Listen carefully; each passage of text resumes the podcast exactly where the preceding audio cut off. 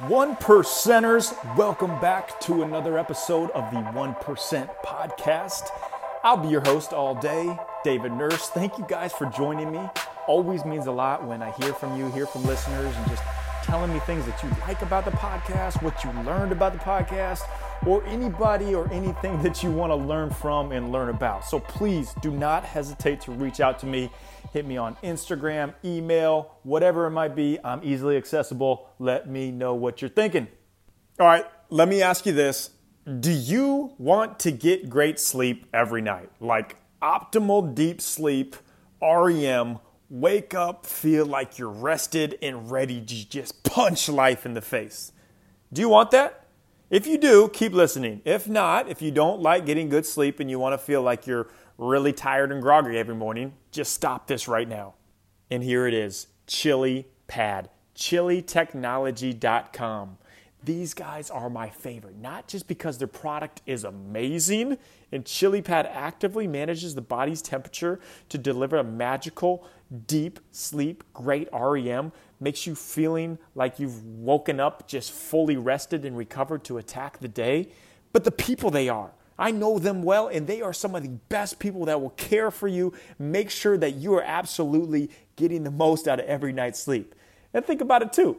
You're gonna save a ton of money just because you don't have to turn the air conditioner down to 60 degrees. This chili pad or the Ooler, it's to regulate your body's temperature to sleep in the cold. Cool sleep is magical sleep.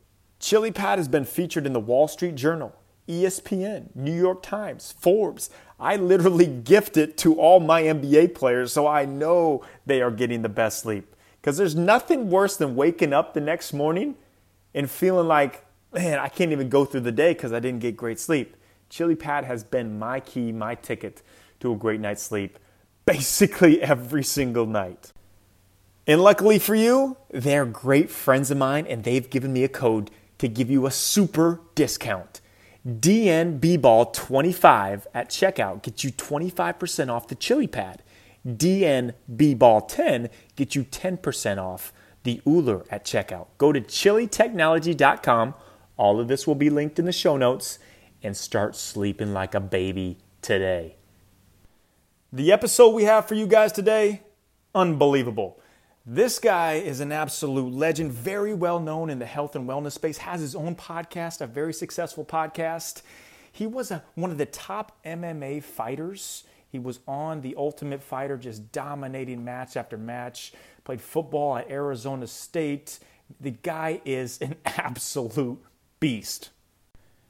But when you hear that, you probably don't think of someone who is very in touch with their emotions, in touch with vulnerability and who they are, and willing to just open up and share all of that. This guy is built like a truck, but one of the most beautiful souls that I have ever been around. Ladies and gentlemen of the 1% podcast, please welcome Kyle Kingsbury. Kyle works it Onnit, has his own podcast, a human optimization podcast. And on this one, we dive really deep into the mindset that it takes to be at the top. Kyle being at the top of MMA, and also his pivot that he had to make to be now a voice that's heard, an influencer, and total optimization. We also get pretty nerdy also about optimizing you to the fullest, an NBA player to the fullest and just really giving you immense, dense, meaty stuff on this podcast. Get ready to be blown away and totally optimized by Kyle Kingsbury. So buckle up because here we go. All right, Kyle Kingsbury, start us off with a bang. Tell us something that not many people know about you. Ooh, wow. Something crazy. Yeah, we, we're coming at you hot from the start.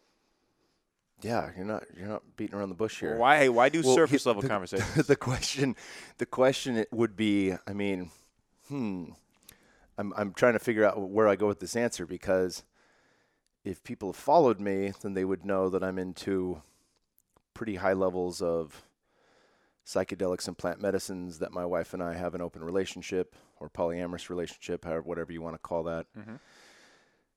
Uh, and if they followed me on my podcast, they know that I had a pretty deep battle with depression post college before fighting.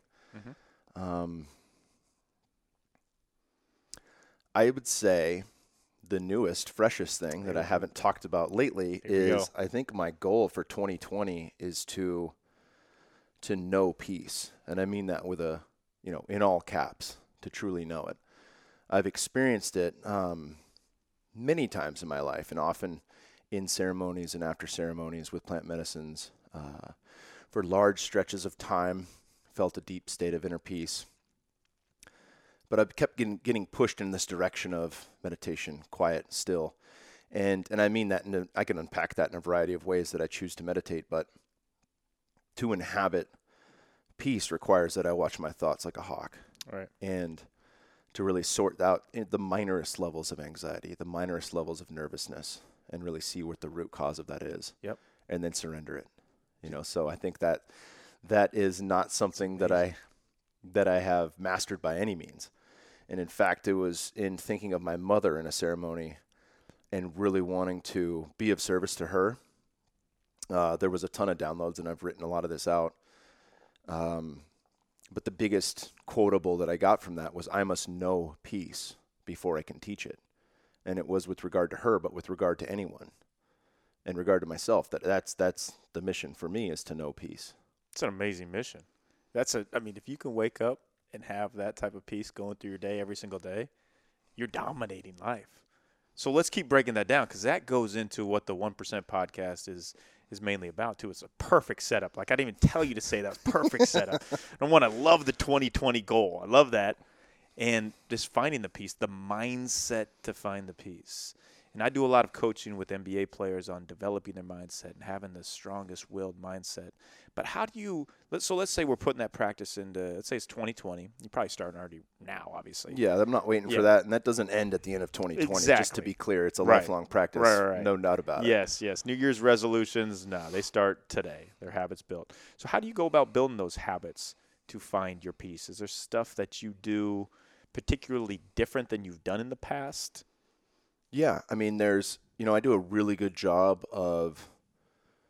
I have some level of mastery if you were to look at, you know, yin and yang practices. I have some level of mastery in the masculine practices outward. Um, and meaning what I mean by that is I know how to work out intelligently so I can stress my body in a way where I'm going to get stronger, faster, whatever. More than that, now I don't, you know, I'm not working out for performance, it's more for longevity, but even outside of those two uh, polarities, I'm working out for me because I enjoy it and it feels good. And it's working. It's and I, working. every- thank you. And I know I know how hard to push and when to push. I know how to scale down. I know when I need to work in an aerobic capacity or when I'm going to push it with high intensity intervals. I have some degree of mastery in those skill sets. It's flipping that on its head. Where where where am I lacking? What what do I need to remove from my life, right? And so in that weeding of the garden, um, it really comes down to how often do I practice the yin? How often do I step into the feminine? How often am I listening and being receptive and tuning into my own body? And I have a number of practices that have really worked for me in the past. It's just a matter of prioritizing those mm-hmm. so that it's not, you know, shit, I haven't meditated all week. Let me get two hours, you know, or something like Yeah, that. You know, yeah. it's not makeup time. It's like if you didn't, if you slept for five hours a night and thought you were going to catch up on Sunday, it doesn't work that way. Yeah. So thankfully, I have some really good sleep practices. I know that you're big on that, and that's Yeah. something I'm going to talk to you about on my podcast as well. But sure. um, sleep being critical and and having good sleep practices, where do I fill it in during the day, and how often can I touch that space? Yep. So, and I, and I believe you were talking about this too on one of your podcasts, or maybe when you were guest on another show. You know, you have your hour in the morning and your hour in the evening, Mhm. and then what happens in between, right? So it's all that in between time where I really do want to reconnect to what's going on inside. And it can be as simple as taking a daily walk, and I'll walk a mile outside of Onnit. There's this nice little loop that I do. It takes about 20 minutes. And I can focus on my breath, get tuned in, actually feel what's going on inside. I can a lot of that's contemplative. It's not just quiet mind. So I can kind of sort out what's going on during the day, what am I going to do, how am I going to go about it. And then once I have uh, a plan or a map, it's easy to just surrender to the process, right? Because I don't need to overthink it then. I ha- if I have some degree of clarity and awareness around how the day looks, then I can be in a state of allowing it to happen. And I don't need to put much more effort into that. And that allows me, by first contemplating it, it allows me to go into the meditative state easier. Ooh, that's really good. So you, you hit uh, a really good point of having a plan and having a map and doing it on daily times, like not being just making up for it here, making up for there. You have your 1% steps that you're going to do every day that you know you're increasing, you know you're growing in what you're going to grow. And I think having a, I mean, I know having a plan and having a blueprint just makes like, because there's so many things you can do in the in the daily, the morning routine overwhelms people, the nightly routine in your day of how to optimize yourself, but being able to put it into a plan that you know, okay, hey, do this step, do this step. But also, like we were talking about before on this podcast, is I mean, if if something bad happens, you just got to let it go. Like if you, if you if you don't hit a day, if you wake up and you can't do what you think you're supposed to do that day, you got to let it go. And that's Yeah. one of the most difficult things. And and you were talking about how I mean how it is difficult, but you're doing a much better job of just laughing at yourself through that. Yeah, there's a there you know playfulness is on the flip side of seriousness. Yeah. Right, and that's been a message I continue to get in, in my work with the medicine and and uh, meditation practices. But really, it just comes down to surrender and and celebrating my wins. So if I have Nice. a, a, a checklist of five boxes that are really important to me in a, in a particular day, and I get three of those, celebrate that. I don't dwell on the two that I didn't check off. I know whatever I checked off, whether it was a workout and maybe it leaned heavily into the masculine, maybe it leaned heavily into go, go, go, get stuff done. Um, that's okay. I know the flip side of that coin the next day is going to be, all right, how do I rest and restore? How do I fill the cup Ooh, from that's within? cool, man. So, so, and that that kind of helps me gauge where I'm at. I don't have a set schedule with workouts. I don't know what I'm going to do when I show up in the gym. I just feel it out, and and there's a, a few ways I go about that. But learning this by learning to check in has taught me how to work out better. It's taught me how to get my job done better, and in the same regard, I think that's a way that I can tune into myself when I'm trying to meditate. Is if I have anxiety or I am a little stressed about something, maybe it's better to go move first and contemplate what's going on, where it's coming from, and then I can sit in stillness. Man, yeah, that's that's great. But uh, what you say too is knowing when you go into the gym or what you're doing. You've done it for a long, long, long time. So everybody listening to this is like it's it's the daily consist- consistency in what you've done to be able to get you that point to have that full grasp and understanding of it. Amazing. Okay, let's talk even more deeper on mindset. So being a UFC fighter and just being like that's the mindset of like you could die in the in the ring that day. like how do you how do you wake up and just know like hey that my life's on the line. I got to put it all out there. Like what kind of like relentless mindset do you have to have or did you have or things that you did to develop that type of mindset? You know, initially I just wanted to to f people up. You know, I wanted to I wanted to fight. I didn't care if I got punched. If I got punched in the face, I smiled because it meant that now we get to fight. You know, and obviously when you fight in the UFC, you don't want to wait to get punched in the face to strike back. But um, you know, in all of the practices that I'm talking about now, I never really mastered that infighting. And my mind was all over the place. The monkey mind was out of control in many of my fights. Um, fighting was the impetus for me to want to learn more, and that started with recovery and performance and different things that were really associated granularly in the physical. And then, of course, you have to learn how to master the mind. Like uh, I had two different sports psychologists I work with, one of which taught me some of my first first uh, breathwork practices. Another one worked with me on visualization. Nice. And in the visualization was great because I would I would go through where the parts of the fight that I'm most nervous. The very beginning, walking in the cage, and the weigh-ins, believe it or not.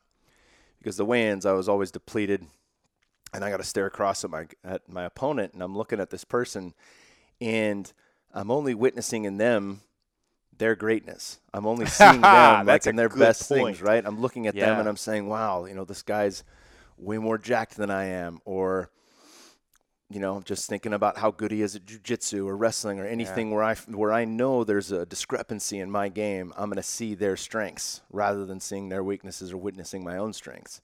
Man, that's good. And just just standing, you got to stand next to your opponent for like a good hour as you wait in that line to get called on the stage. And um, so I think visualization really helped with that because as many times as I could put myself in that place, then it became playful. Ultimately, that didn't matter on fight day. Um, but you know, another practice that I got from Randy Couture was to visualize yourself losing in every way possible Interesting. and to become okay with that, to surrender to it, and then you can go out and fight clear.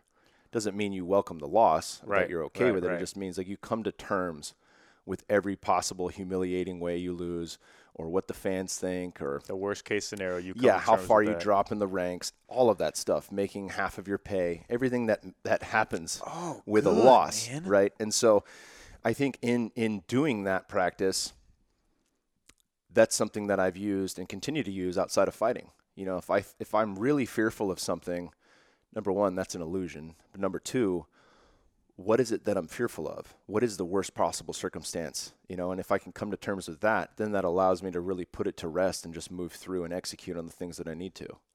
That's really good. I haven't heard that before. Just be coming to terms with it, but it makes it makes a ton of sense. We are just concerned about the worst case scenario, which really doesn't end up happening. Like 98% of the time, it won't. I know there's studies like that that it doesn't end up happening, but it consumes all of our thoughts. Like think about public speaking. Like what are people so afraid of? The first part where they get on stage, they're afraid of what people are thinking of them. But there's not people in the crowd that are really like cheering against them people are cheering for you. People want to have you succeed, but yet we always just think about, oh, I'm gonna fail, how I'm gonna fail, and I need to use that with NBA players. I'm gonna have to use that in my practices because that is that is a big fear of theirs. If they're gonna not have a good game, and if they don't have, if they they miss shots, like that's it's it's huge, and then they have to go on a plane for whatever flight to the next city, and maybe they miss another seven shots, and then it's stuck with their mind. But if you can, if you can disassociate with that worst case scenario thing happening, I can only imagine it just opens everything up. Man, that's that's really good. Okay, let's talk about that uh, that pivot that you had to make in your life, going from from fighting and going from being, I mean, looked at as an athlete, looked as as a a beast, looked at as somebody who's going to tear your head off, like like you look at it like still now, but in a good way. So how did you go from that pivot to what you're doing now, to pursuing podcasting, to pursuing um, just being a like, for lack of a better term, an influencer, being someone who people look up to and people follow, not for just the fighting, but for who you are as a person. Yeah, I mean, it seemed like a long road, but it, it, I mean, looking back on it, kind of did happen overnight. Um, I had a boxing coach who was a cut man in the UFC who was Native American and Mexican and would take me to the Native American reservation out in California, and we would work with uh, sweat lodges, temazcals, and after a while, I asked him, you know, what about La Medicina? And he started working with me. You know, he laughed and started working with me with psilocybin mushrooms and eventually ayahuasca and I, you know, I can, I don't need to go down the rabbit hole on on all that that's done for me, but it gave me a certain degree of trust in the unknown. And when I when I retired from from football, I was very much attached to being a football player. It's all I knew since I was 10 years old. Yep. I did not want a desk job. I did not want anything that my college degree was going to offer me in terms of lifestyle. And uh, I went through a pretty big, pretty great deal of depression, not having any purpose, not having dealt with a lot of family history stuff. And fighting gave me a way out of that. It gave me a way to become an athlete again. But with the plant medicines having already been introduced, I had a whole different perspective on that. And I was actually unattached from being a fighter when I retired. Nice. So that was easy to leave. The harder thing to unattach from was the idea that I can I can take care of myself at any point in time. Right? I still wanted to train. I still worked towards my black belt in jiu-jitsu and um, that was beautiful in its own way as well, but you know, to let go of the need to be able to destroy people, the need to feel that sense of security and safety within and to fully trust. I mean, I can still handle myself, but to fully trust that I'm always safe, I'm always okay. Yep. And um, you know, I didn't know what I wanted to be when I grew up at that point. Yep. It was just okay. I was working at a at a strip club as a bouncer and a bartender and living in my mom's garage. I'd lived in my mom's uh, detached garage for five years while fighting in the UFC as a professional athlete. That's awesome. You know, man. and I was awesome. working weekends. I had More respect for that. five days off, two days on, and um, you know, I just took it one day at a time. When I'd go into work, I'd bring books, and I, you know, the first half of the shift, eleven-hour shift, the first half, there wasn't a lot of people, so I just read constantly and fill my mind. And during the days that when I was back home in the garage, you know, we'd go to the beach, we'd go for hikes, we'd work out, I'd share time with my wife, and and I'd read there too. And I just kept studying the things I was passionate about, not knowing where that would lead me. And then, uh, you know, Rogan invited me on. We talked fighting, the ketogenic diet, fasting, a lot of different things. And, um, you know, he recommended, as he does to a lot of people, that I should start a podcast. And uh, I didn't. and just because he really does say that to a lot of people, but um, I saw Yeah. him, I think, for his second or third uh, Netflix special he did in San Francisco, and he was like, "Did you start your podcast yet?" And I was like, "No, man. I thought that was just you know Something you'd yeah, say. surface talk." And he was like, "Do it now." And so I started it, and um, you know, we had moved to Vegas to escape California state income tax and, and all, all the other nonsense that comes here. And my wife's family is from there. Cali's always going to be home. You know, I, I, Yeah. I tease and, and riff on Cali, but I, I like it. And um, we got to Vegas, and we were only there for four months. And I had this intuition to go to Paleo FX to meet people. You know, and uh, most of those people I had already read their books and understood it well. And so it wasn't like I was going to pick up more information from Robb Wolf in a 20 minute lecture than I did in Wired to Eat, right? But it was about meeting people. And one of the people I wanted to meet was Aubrey Marcus. And I'd followed him for a long time via Rogan's podcast and his own podcast. And uh, we got to meet, hit it off, and then we shared the same flight back to Vegas because they were looking to open the second Onnit gym there. And um, we traded war stories on plant medicine journeys, fasting, all the biohacks, uh, Love it. mindset, you know, everything that goes into it. And he's like, dude, I'm going to hire you for, to come on it. That's awesome. and so uh, not long after that, you know, he, he brought my wife and I out to Burning Man. We had a beautiful experience and I did the interview and that was better than I thought it would be, you know, in, in terms of what they were going to utilize me for. And we were in on it, you know, moving to Austin Man. later that year. Moved twice in 2017. Pretty stressful to do that, especially getting further and further away from home. But everything uh, worked out pretty seamlessly. You know, and I've I've learned a lot through the work process of actually having a desk job. You know, not wanting to. Uh, really trying to impress the people around me and just getting Yeah. so far into the go go go. You know, Yeah. like modafinil for six months straight. You know, half a get half a half a pot of coffee for six months straight. working out, but not working in. You know, not Yeah. practicing any of that yin. So you know, really, as I have begun to unpack that and work my way back towards balance, um, I can see very clearly that that is the path going forward. That's an amazing path, and that's an amazing journey to get there. It's cool to see how just everything's put in line with you meeting Aubrey and to what you're doing now, and Joe telling you to do a podcast, and then and your podcast is amazing. You bring on a, awesome guests, and it's just just cool to see your journey to where you are now and where it's going to continue to go. What what motivates you on a daily basis now to continue to to to grow all Kyle Kingsbury? What do you want to what do you want the world to see that hey this is this is what I stand for this is this is my purpose this is my mission that I'm on now to help other people because you are definitely someone who is just more into which is great helping others and genuinely caring for others. Like the times I've been able to be around you you've given me a big hug. We didn't even know each other the first time. You gave me a good big hug called me brother held me in close. So I was like oh, this guy's awesome. He's real. So it's cool. It's cool. But what what do you want uh, yeah what do you want uh, people to see the mission that you're on going forward? Yeah, you know that's that's changed over time. I, I think really uh, the understanding that I have now is it, it it sounds selfish, but it truly is the self work. It truly is how do I get the most out of life and and then in those experiences talk about them. That's the beauty of Right, podcasting, right, right? right. And if I continue the self work and continue to find different ways to extract the most out of being here, then that resonates with people. It doesn't resonate with all people, but it resonates with the people who tune in and it resonates to the people who are searching for that, you know? And so For it's sure, just man. a path that I've taken Yeah. and certainly have done uh, many things that most people will not do, right? It's not a requirement to fight in the UFC to get to where I'm at, not by any means, you know? And, and I'm not even sure that that was a requirement for me to have that same out- outcome, you know, but it's always a, a work in progress. And I just think that the more I learn, the more important it is to embody that wisdom. And, uh, you know, Paul Chek once told me if, if all you do is read, you're the smartest guy in the room who doesn't know shit. Right, that so- applying. Yeah, that's a good point. That's it. You have to apply and you have to understand viscerally what it means to walk the walk. And I think that's been I think one of the things that's really helped me the most is to try everything that I've been taught on for size and give it a good honest try. And then from there, see what I would tweak, what I would change to personalize it so it works better for me, or mm-hmm. it fits into my schedule better, or Yeah. however that looks. And that's that's just it. So when I bring people on the One Percent podcast, I love to learn from them too, and love to learn from their practices.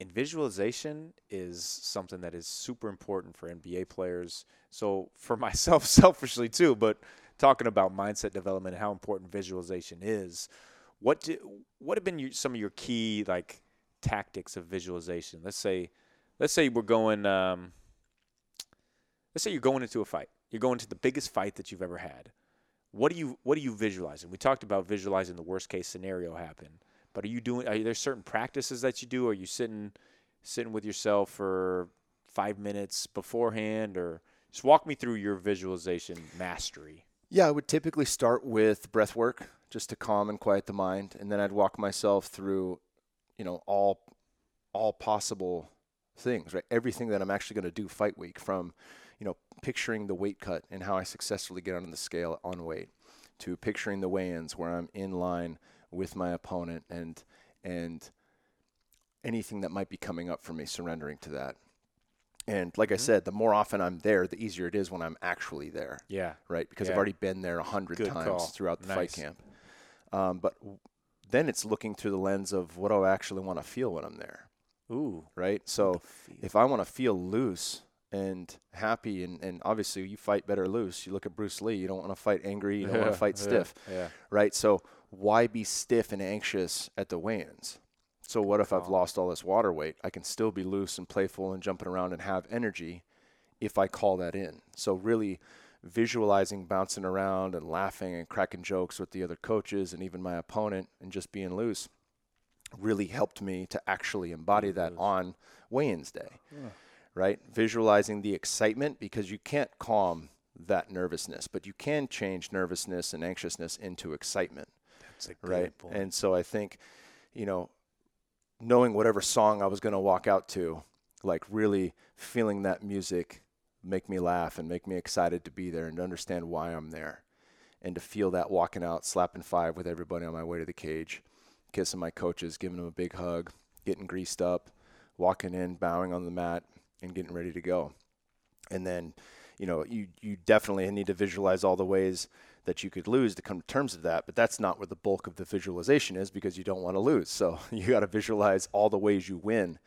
And for me, um, a lot of the coaching was around being first, not waiting. You know, I wasn't a counter striker or anything like that. And so just utilizing my best tools and seeing how they would land, seeing how I would defend a takedown or maybe take my opponent down, just seeing all the different positions up against the cage in every space within that. And, you know, the day the days leading up to the fight being there, you get into the cage. You get into the cage, you move around, you roll around, you feel the mat in all spaces, you feel where it's smooth and, and where it's tacky from having a, a logo of one of the UFC sponsors. You feel the back of the fence up against your back and you move around on it and you know how you're going to slip out and you just go through every movement practice you've been visualizing for the three or four days leading up to the fight. And I think all that mattered quite a bit. But you know, those are practices that I still use um, if I'm going to speak. And I, I spe- I've always done well with public speaking. Uh, communication was one of my majors in college at ASU, and I'll still get nervous. So I surrender the fact of if I stutter or mess up a word, Nice. none of that matters. Yeah, Right. So like if I can see myself failing by whatever whatever term I understand is failure in that circumstance, experience that for a moment. Know that all it takes is even admitting to the crowd, "Hey, I'm a little bit nervous. I Yeah. haven't done anything to blow off steam. I'm going to take a couple deep breaths, and you can join me if you want." Right? That's and just going man. through that, right? Just like Aaron did Yeah. when we all hung out at that dinner party. Yep. And you can make it weird. So what? You know, like you can do loud, audible exhales. Oh, you know, like just whatever you want to Yeah. make it, but dump that energy. And then in that practice, I can circle back to actually talking about the things that I want to talk about. That's really cool because it makes everybody else more comfortable too, and it makes you even more human. And people want that. People want to feel like they're human with you. That's what you do a really good job of. Like even right now, talking to you, like you make me even feel comfortable and confident.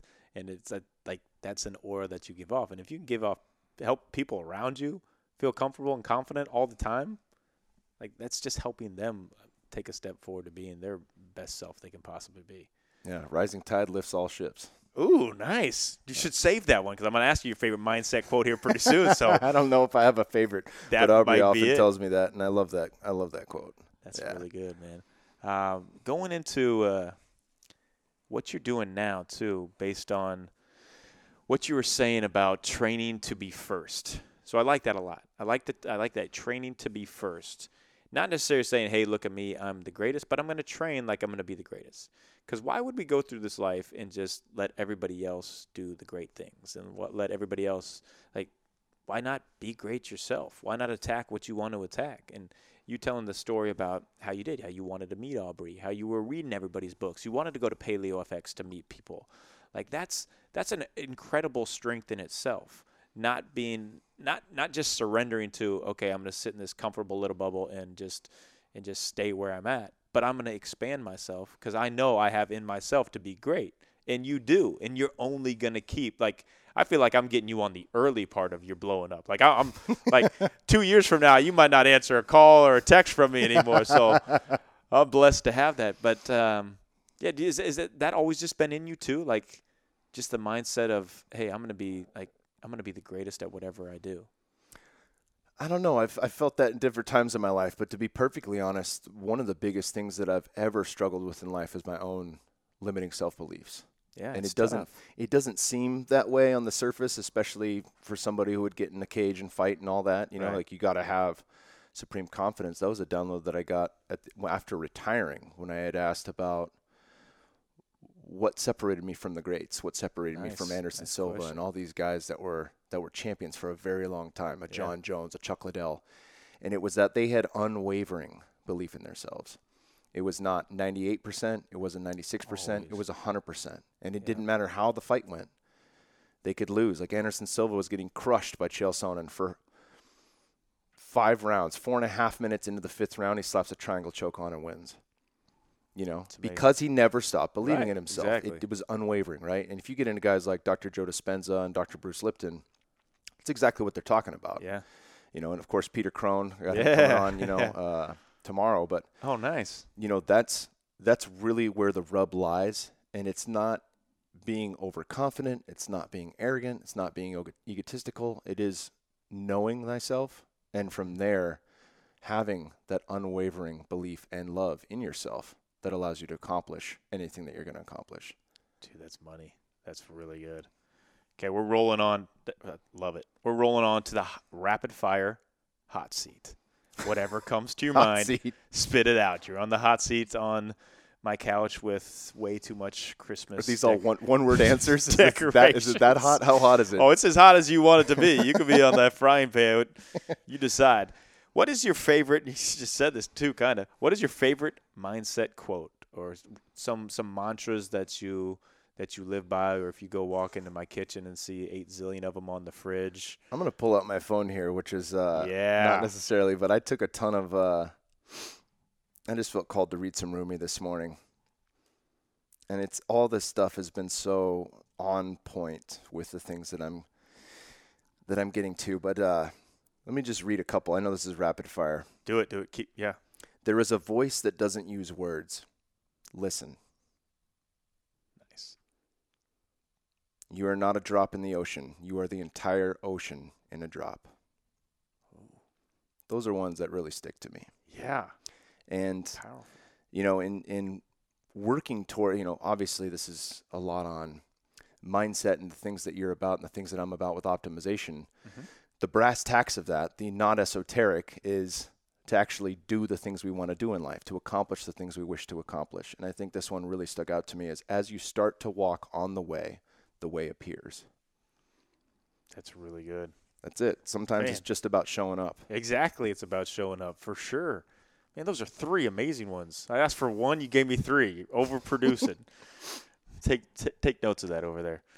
Okay, let's talk about as going into optimization. How about your one thing, one or two things that like your go-tos? Like mine is every morning when I wake up, I'm jumping in the shower ice cold, like with my mindset, whether it helps your body or not. I'm, that's my thing. Do you have any like little tricks, tactics? habits? Yeah, I mean, daily I'm I'm doing some temperature extreme. nice. So whether if I'm on the road, it's a cold shower, or getting in the ocean here, which isn't that cold. it's not that but cool. um, you know, at home I have a chest freezer in my backyard, kind of like Luke Storey and Yeah. Aaron Alexander and all Yeah. these guys, and that's nice. it's convenient. When you make things convenient, you'll actually use them, right? We think of convenience with convenience stores and fast food and all that. And the reason they're a draw is because they're convenient. So you can do the same practice for something that's good for you that maybe you don't necessarily want to do if there's one, two, or three extra steps involved. I had a horse Yeah. trough that I'd fill with water and add ice bags to. Yeah. It'd run me 40 to 60 bucks every time I got in there. But having the chest freezer full, It's money. it's 35 to 45 degrees anytime I want to set foot in it. That's Every day it's there. I only got to change the water once every few months. wow. So that's the invitation. I know at some point in the day I'm getting in that cold ice bath. Even if I just get in and out, I'm going to get in. Most days I'll get in for three to five minutes, maybe six, maybe seven. And then at work, the convenience, obviously most people don't live in this way, but I have a really nice hot rock sauna slash dual infrared sauna at Onnit, which is a two minute walk from my desk. So it's convenient. Yes. So every day I'm doing one of those two, if not both of them. And I think those are ways that are beyond the measurement of a biohack. They're beyond the measurement of fat loss, detoxification, or any of the other stuff that Rhonda Patrick and Wim Hof Yeah. talk about. Yeah. Wim at least understands like the cold is my teacher. And when you get into that rough situation in life, or in the cold bath, or the last few minutes of a really hot sauna, the more quiet I can stay in that storm, the better that is for me. And that seeps into all aspects of life. It quiets the noise and allows me to stay calm in the storm. Beautiful answer in so many ways. I'm literally asking you rapid fire, and you're giving me just gold. Setting up your environment to set up your success. I love it, man. What does legacy mean to you? What does leaving a Kyle Kingsbury legacy? Not necessarily what the world would think it's going to be, but what does it mean to you? Yeah, it's something that, that also has changed for me over time. Paul Chek's talked quite a bit about legacy, and he has some great videos on YouTube. Um, I'll see if I can find one, and then you can share in the show notes because people will get a much deeper explanation of that. But from my standpoint now, the way I look at legacy is what I leave with my kids, and it'll go much nice. farther past that. But you know, he also Paul Chek also has a video called the I We All or I We Us. I think it's I We All model, and it talks about the level of self mastery starts with I and then it starts with we, with my personal relationships with my wife, my children, and then it gets to the all, to the greater good of humanity. And, you know, where people fail is the outward focus of, I want to heal the world, save the world, you know, fill in the blank. It always starts with the self. Even with, with things like love. In relationship, you are only capable of loving someone else as much as you love yourself. Nice. So that's really it. When I think of legacy, the legacy is is my own path to peace. It's my own mm-hmm. path to becoming the person that I can be, realizing the true fullness of my Right. nature, and then sharing that with my children so that they don't necessarily take the same path and that I don't eliminate their obstacles because those obstacles and those challenges are the things that fortify them and make them the being they're supposed to be as well.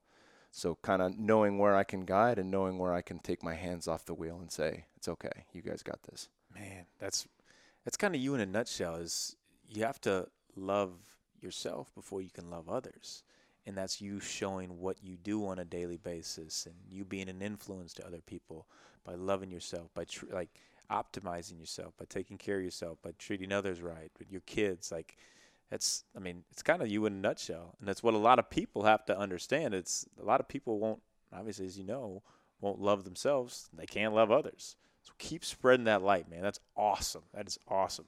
How can we all follow you? How can we all just track you down, watch your Instagram stories daily, stalk you, you know? Yeah, everything's uh well Kyle Kingsbury podcast is where you can listen to all the episodes. Um kingsbu.com is my website. You leave your email, I tell you my supplement list. Also, I'm leaving a, a book list because I get a lot of the same questions on Yeah, yeah. meditation and all these different practices and I've just outlined not only how I practice them but where I learned them from, what was the impetus. So get a lot of recommendations for books and uh, a monthly newsletter on anything that I'm up to from a biohacking standpoint, a change in my diet, Nice. which uh, unique plant medicines and altered states of consciousness that I've decided to explore. And uh, it's all there at kingsbu.com. And then same at kingsbu on Twitter and Instagram. I'm not on Facebook, but pretty easy to follow me there, and I respond to everybody on on both those platforms. So if you got questions, I'll give you some Love it, answers. man, awesome. Can you put up what you eat on a daily basis too on on there too? Because I, I think your veins in your arms have gotten bigger since we started this. podcast. As I'm just warming up.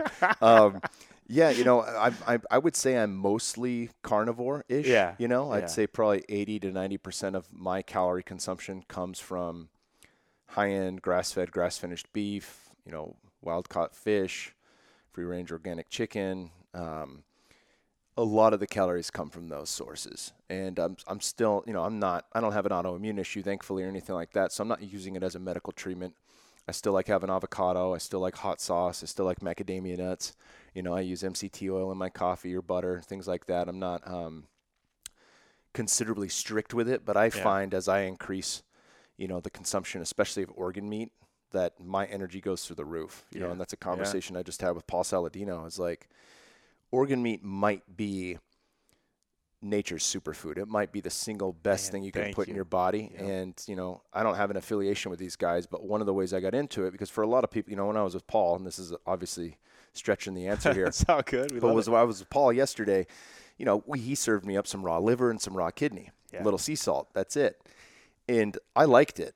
And I realized like that's probably the way our ancestors ate it. So I didn't have an issue with trying it that way. Most people would taste that and they'd be like, hell no, I'm not doing that. So US Wellness Meats has uh, beef liverwurst, which is 20% liver, 20% kidney, 10% heart, and 50% beef trimming. It's pre-cooked and pre-seasoned. So this is what my son lives on. This is what my wife is eating all the time, being pregnant, and this is something that I can eat whenever I want, and I can eat it cold because it's already cooked to a certain degree. Oh, money. So I mean, it they again no affiliation with these dudes, but it's a fantastic thing. I can grab it on the go. I thaw a pound of it, and I got this loaf of meat that I can snack on that has every vitamin and mineral that my body needs to survive and thrive. Oh my gosh. Okay. I'm ordering some right after this. That's money. Okay. Last question we got for you. What does being a one percenter mean to you on this one percent podcast? What does it mean to be a one percenter? Eating liver, raw liver, definitely makes you a one percenter, man. Yeah, you know, there's there's uh, many ways I've thought of myself as a one percenter. Probably since Bernie Sanders started calling off the one percenters financially and, and being from California. But um, that's funny. you know, I think of all the different avenues I've been a one percenter. You know, even even in fighting, you know, I was middle of the pack at best in light heavyweight in the UFC. Still a one percenter when you think of how many billions of people on this world Absolutely. actually can get to that level.